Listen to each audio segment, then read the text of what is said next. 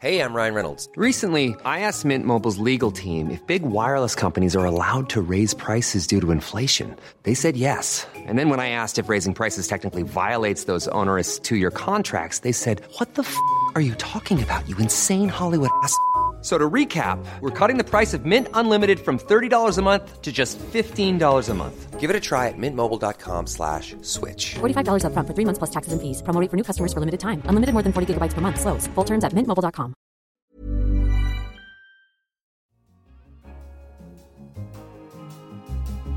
Hello and welcome to Economist Radio. You're listening to Babbage, our weekly show on science and technology.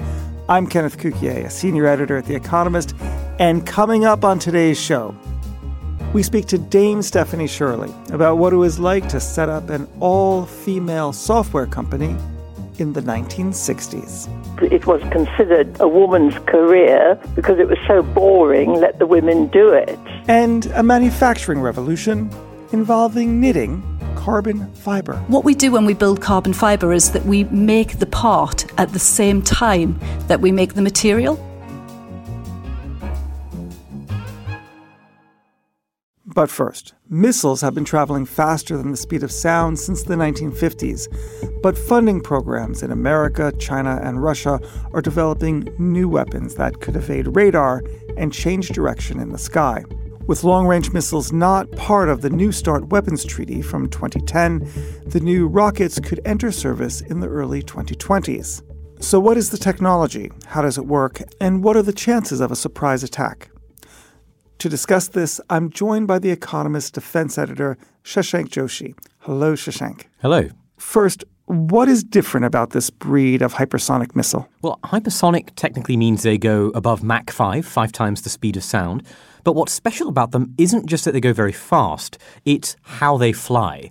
The most interesting sort are called boost glide vehicles, which are essentially uh, very, very fast gliders that skip along the upper atmosphere over hundreds or thousands of miles in ways that are very maneuverable, very quick, and potentially very accurate.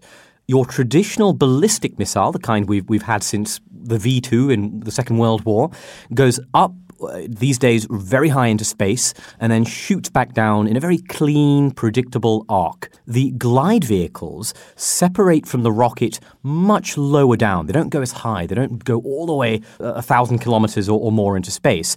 And then they re-enter the atmosphere and skip up and down in the upper atmosphere for long distances. And because they're in the atmosphere, because they're not in the vacuum of space, they can maneuver. They can go left, they can go right, and you do not know where they will land. Now, that is a very, very useful thing if your interest is in avoiding missile defenses, avoiding awkward countries on the way, or, of course, surprising your adversary. And how much time do you have between when you notice that some missile like this has been launched and when it might possibly land? So once it's gliding, you may have seconds before realizing which particular target it's going to pick. They may be able to spot it, but they would have very, very little time before realizing it's headed for them. And what about possible defenses to it? Is it possible to pluck it out of the sky with another missile? We have to distinguish two types of missile defenses. The sort that defends a big country like America, those are called mid-course defenses. They shoot missiles when they're high in space. They're called exo-atmospheric. Those would probably struggle because these missiles, the hypersonic glide vehicles, they don't go as high, so you can't spot them with radar as early. Uh, you can't shoot them out of the sky in quite the same way. They are more evasive in maneuvering, so harder to strike. So those kind of area defenses, as we call them, would struggle. Struggle. Now, point defenses, the type you would use against a particular site as a missile is homing in, you could probably take on a hypersonic missile because current ballistic missiles go just as fast when they're incoming. But of course, you can't protect an entire country with point defenses. You'd need thousands of them, and that is too expensive. So what is behind this new technology? Well, we've had hypersonic gliders for decades, right? The Germans experimented with this in the nineteen twenties. The X fifteen, an American plane, was the first to reach hypersonic speeds and had gliding elements. What's different about this is these things have to go at sustained hypersonic speeds, sustained high speeds for huge distances. That requires a couple of things. You need a very high lift-to-drag ratio. That is, you need something that can really glide for long distances.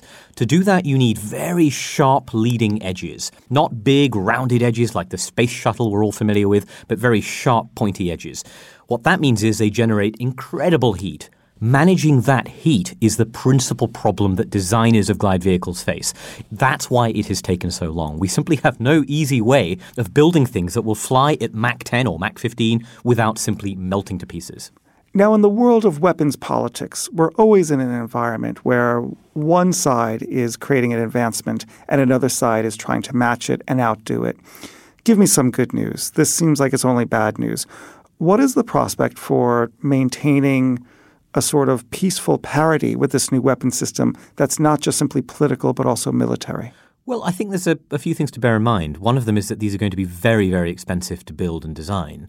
Um, if the, the longer range ones that can go, you know, transoceanic distances. So people may not be able to afford to have many of these. I, I read a report by the U N Office of Disarmament Affairs which said for the really big systems, the gliders, maybe you'll only have a dozen on each side. So we're not necessarily talking about sort of churning out thousands like sausages. The other suggestion is that, well, the U S and the Russians agreed, look, we won't include glide vehicles in the last big arms control treaty we did back in twenty ten. But it's possible they may decide that was a bad idea. These things could surprise decision makers. You know, the fear of surprise attack is what has driven some of the key arms control agreements of our lifetime, including the Intermediate Nuclear Forces Treaty that's falling apart now. So that sense of fear, particularly in, in a future Democratic-led administration in the United States, which is typically more sensitive to arms control, you could imagine a conversation between the U S and Russia. I think one of the big issues is that China is at the forefront of this technology. And so far, China is not in really any arms control agreement with the U S, with Russia, with anyone. And so getting China into this regime, if we ever have one, is going to be one of the biggest issues for policymakers in the future. Shashank, thank you very much. Thanks, Ken. And if you like our journalism, subscribe. Go to economist.com slash radio offer to get twelve issues for twelve dollars or twelve pounds.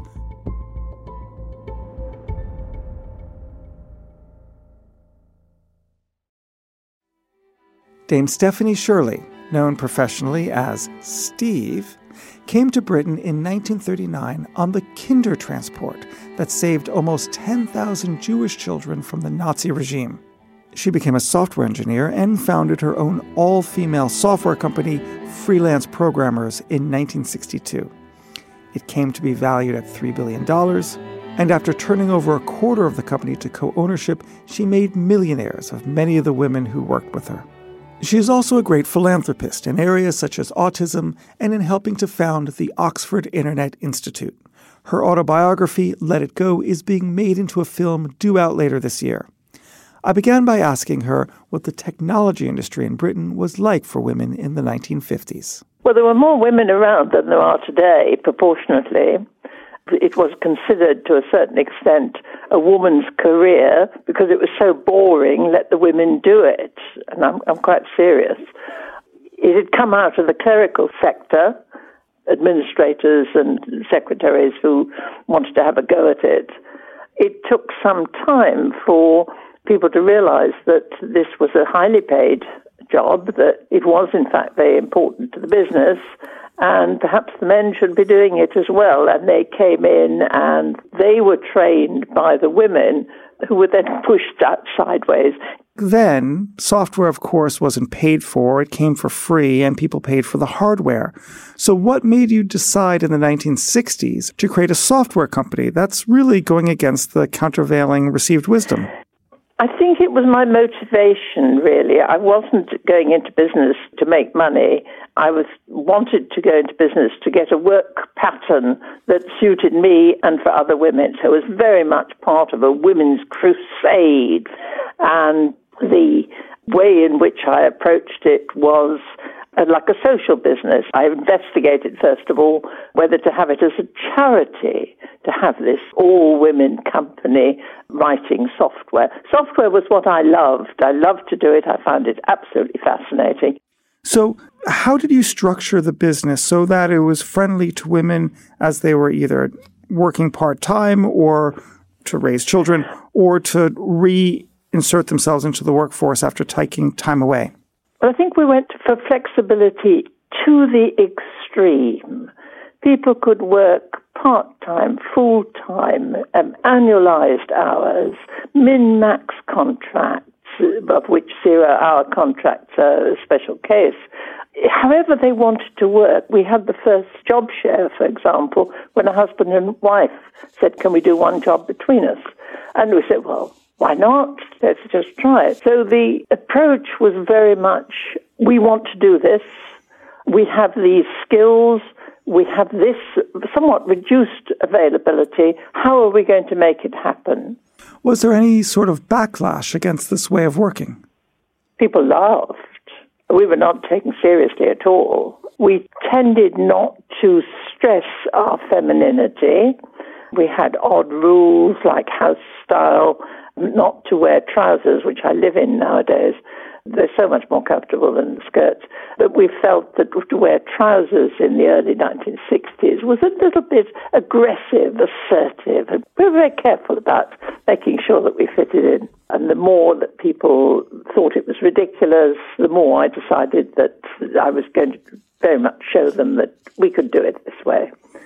Now, there's many studies that show that a diverse workforce, and diverse in terms of gender, but in other contexts as well, but let's look at gender, is a more effective workforce for a variety of reasons. I wonder if you look backwards in a different direction, how it worked in terms of Freelance Programmers, your company. Did you feel that by being almost almost exclusively female, that it was able to do something and outperform in a way that a more heterogeneous workforce, that is, both male and female, wouldn't at, have done? At, at the time, I don't think I saw anything about the innovation that comes from a diverse workforce. We were very conscious of outperforming. We actually claimed, I don't, I forget now to the level to which we measured it, that we were forty percent more effective in writing software, simply because we didn't waste time, simply because we had that focused solitary time, and the act of creation is always a solitary one. Writing programs is not something you can do as a team. What do you think of the opportunities of women in technology today? What needs to change? In a sense, all the overt problems that I was up against, basic sexism, you can't do this, you can't work at night, you can't drive a bus. I couldn't even open the company's bank account without my husband's signature. And in fact, in, in the whole of that period, male signatures were required if you wanted to hire a car or get a mortgage. So, you know, women were very much second-class citizens at the time. All those overt things have gone, and one is left with cultural difficulties. And the cultural difficulties start pretty early on. The employers say it starts in the universities, academia says it starts at school, the school says it's in the infancy, and it does start very early. One of the things where people learn computing as children is with games, and these are very male-oriented games. But somehow, between the ages of about eight, nine, ten, when girls really like the STEM subjects, and fourteen, fifteen, sixteen, when they're beginning to think in terms of vocational training for some sort of future career, they have lost all that interest in STEM. You came over during the Kindertransport, and one of the tools by which Nazi Europe was able to put forward its ideology and into practice was through information technology. Have you thought about how in today's world in which both companies and the state is able to amass so much data on individuals that there's a risk that it will overconcentrate power and the power that state surveillance will have in the age of A I? It's these sorts of issues that in the year two thousand made me co-fund the Oxford Internet Institute, because these are the sorts of issues that it is addressing. Where does this information come from, for example? What does the internet look like in China? I certainly don't even attempt to think I can understand half of what they're doing. And do you have any advice for women C E Os in tech today? Never underestimate yourself. Present yourself at your aspirational level. get trained and more trained and networked and more networked, and then just go for it. Dame Stephanie, thank you very much. Thank you very much.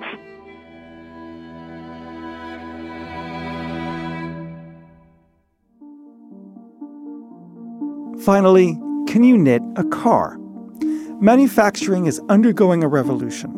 Knitting lightweight materials such as carbon fiber composites promises huge benefits. Giant mechanical looms are used to weave these new materials, which are exceptionally strong.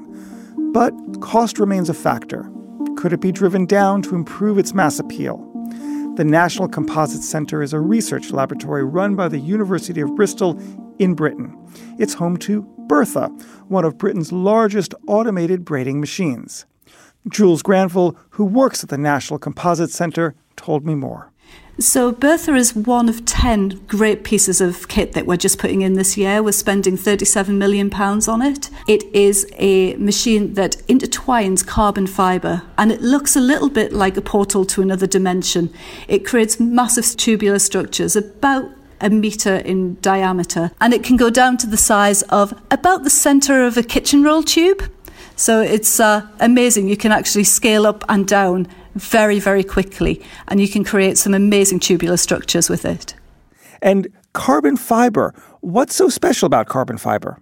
Carbon fiber can do all sorts of things that other materials, more traditional materials like steel and cement, can't do. What we do when we build carbon fiber is that we make the part at the same time that we make the material.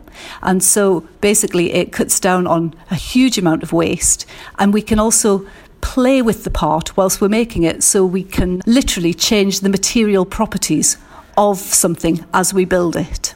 So what sort of things do you make with it, and then how do you change the material properties? So you can make pretty much anything from carbon fibre that you need as a lightweight structure. So the things that people will probably recognise are things like aircraft wings and aircraft fan blades as well. So if you think of a spoiler on the back of a beautiful race car, you need it to be strong, but you also need it to be aerodynamic, and you need it also to have a flex. So if you were to build that using a bit of carbon fibre, which we do here quite frequently, you can change the properties of the carbon fibre, put in some very long strands, put in some shorter strands, and you end up with the perfect part. Is it more environmentally friendly than other manufacturing techniques? It's pretty much on a par at the moment, but it should very quickly start to overtake that, because the technologies that we're looking at here at the N C C include a full life cycle analysis. So carbon fibre parts tend to last a lot longer. They tend to be a lot lighter, so you end up saving more fuel and energy. So it's the whole life of the product that we look at here. This is showing so much promise. Why isn't it being taken up even with greater gusto than it already is? I think it is. I think if you look at all of the major engineering firms around the world, all of the major car developers, the plane developers, um, the construction industry, oil and gas and energy sectors, they are all doing an awful lot of research into using those products and changing over from some of the, the legacy materials that they, they have used in the past. Jules, this is great. Thank you very much. Thank you, Ken. And that's all for this week's Babbage. If you like the program, please rate us on Apple Podcasts. I'm Kenneth Kukier, and in London, this is The Economist.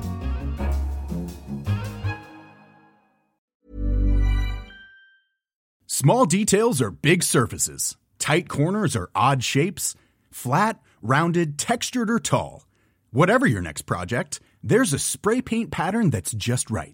Because Rust-Oleum's new Custom Spray five in one gives you control with five different spray patterns. So you can tackle nooks, crannies, edges, and curves without worrying about drips, runs, uneven coverage, or anything else. Custom Spray five in one, only from Rust-Oleum.